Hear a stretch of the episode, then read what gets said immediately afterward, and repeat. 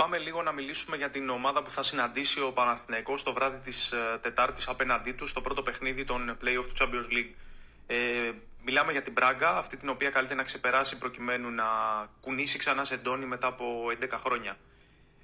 Η Μπράγκα είναι μια ομάδα που στο άκουσμά της δεν συγκαταλέγεται στις παραδοσιακές δυνάμεις Πορτογαλίας, δεν έχει το εκτόπισμα των Porto, Benfica ούτε καν της Sporting και μέχρι το 2001 ήταν μια ομάδα μικρομεσαία.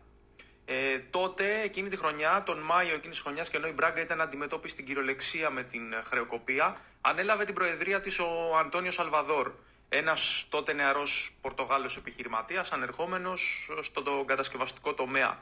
Ο Σαλβαδόρ λοιπόν είναι ο αναμορφωτής της Μπράγκα, είναι ο παράγοντας ο οποίος έχει αλλάξει το ρου της ιστορίας της ομάδας. Η Μπράγκα που δεν είχε τίποτα στην κυριολεξία, επί Σαλβαδόρ από το 2001 μέχρι σήμερα έχει μείνει μόνο μια χρονιά εκτός Ευρώπης, έχει καθιερωθεί στην τετράδα, έχει πλασαρίσματα στην τρίτη θέση, τα περισσότερα στην τέταρτη και λίγες φορές στην πεντάδα, έχει μόλις μια φορά τερματίσει στην ένατη θέση και άλλη μια στην έβδομη.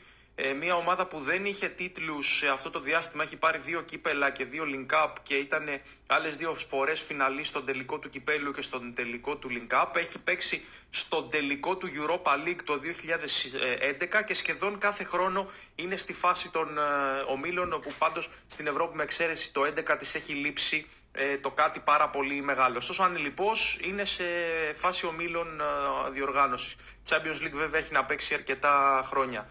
Η Μπράγκα είναι μια ομάδα που έχει πλέον μάθει να πουλάει, έχει σε ετήσια βάση περίπου 15 εκατομμύρια ευρώ κατά μέσο όρο έσοδα από πωλήσεις και είναι μια ομάδα που βγάζει παίκτες και προπονητές. Έχει περάσει από την Μπράγκα και ο γνωστός εμάς σε Σουάλδο Φερέρα, καθώς και ο Άμπελ Φερέρα στον Πάοκ, τον είχε αγοράσει ο Πάοκ με 2 εκατομμύρια ευρώ. Η Μπράγκα λοιπόν είναι μια ομάδα που έχει γίνει το απόλυτο selling club στην Πορτογαλία, είναι μια ομάδα με ποιοτικούς παίκτες, η οποία έχει καταφέρει να είναι ουσιαστικά η τέταρτη δύναμη σε μια χώρα που έχει πολύ προηγμένο ποδόσφαιρο.